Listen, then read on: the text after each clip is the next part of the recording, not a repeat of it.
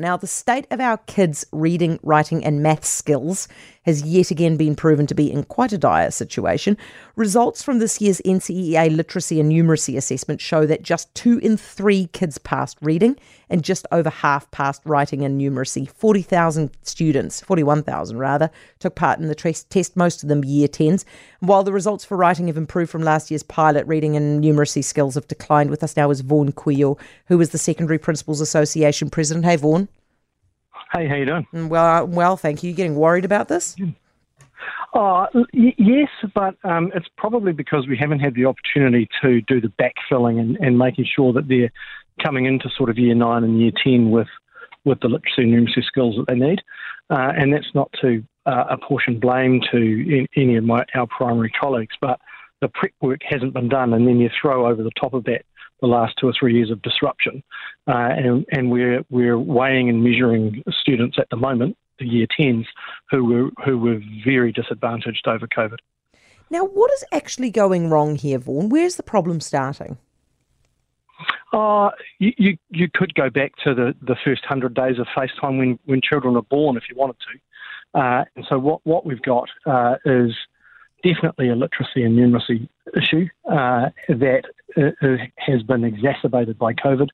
And at the same time as those students are coming through the system, we're implementing a co-requisite which requires people to have that test passed before they can get the qualification at any level. Yeah. Uh, so it's a sort of a strange little perfect pedagogical storm, really.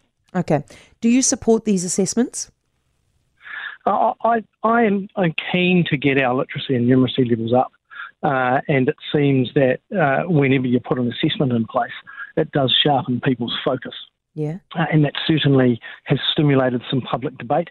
Whether or not uh, a one off test or, or for next year, for example, a, a, you get a couple of cracks at it next year and then there will be three cycles a year after that, whether the, the one hour assessment is the way to do it or whether dual pathways is the way to do it, uh, the proof will still be in that pudding. But um, we do need to sharpen our focus in terms of literacy and numeracy, that's for sure. These assessments are sharpening our focus, though, aren't they? Because they're shocking us.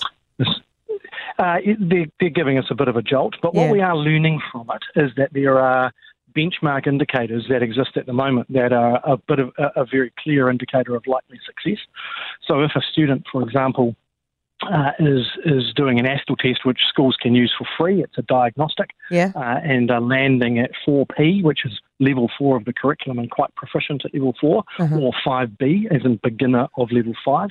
If they're landing in that space, they're between 85 and 95 percent likely to pass that literacy numeracy uh, um, exam. Yeah. And so we've got some indicators now because of the piloting process that we never had before. And what's the benefit of uh, them? And so uh, readiness, right? You don't want to assess someone when they're not ready. You know, you don't uh, you don't grab your 16 year old and chuck them straight into the uh, written driver's license test without doing some prep work first. Um, because it might bash their confidence around. So, so you do. Sort of so you, guys, as as educators, use these little pre-diagnostic tools, diagnose absolutely. whether the kids are ready or not, and then get them up to speed. Get them up to speed and get them in there, yeah, absolutely, Okay. and then and fill any gaps uh, that you identify along the way. Okay. Um, so yeah, that's been part of the last couple of years worth of process. Okay. Do you reckon we can turn this around, Vaughan, uh, before these kids are leaving school, or are the, these kids who are failing at this rate, are they just would you write them off? Like, there's no point even trying. we'll Yeah, just try with so- a lot so coming you in talk- now. Yeah, if you talk about the current cohort of year 10, before they exit secondary school, assuming they stay to year 13, Yeah. they've got eight more opportunities to get this assessment across the line. Yeah. But I, but I mean, so, what I um, mean is, I what I mean is clearly, if you have got, um, like, what is this? Um, at, at this stage, you've got numeracy at fifty six percent, right? That's 40, 44 percent. I'm just picking one of them. Forty four percent Yeah. who aren't passing it. I mean, I look at that and I go, "Whoops, we've failed you." And do we just give up on that lot and try to fix it for the ones coming in, the young ones, or Oh, can, no, or we- can we, we- actually educate eight- them properly? They've got they've got eight more opportunities to get No, but never line mind them even passing the assessment, right? They clearly got a lack of knowledge. So can we can we can we backfill that? Can we get these kids to understand how maths works? Yeah, yeah, absolutely. That's what You I'm reckon? saying. So Okay. between between the end of year 10 and the end of year 13, there's plenty of opportunity to fill those gaps. Absolutely. All right, Vaughan, thank you. Appreciate it, mate. That's Vaughan Couillault, Secondary Principals Association President. For more from Heather du Plessis-Allen Drive, listen live to Newstalk ZB from 4 p.m. weekdays or follow the podcast on iHeartRadio.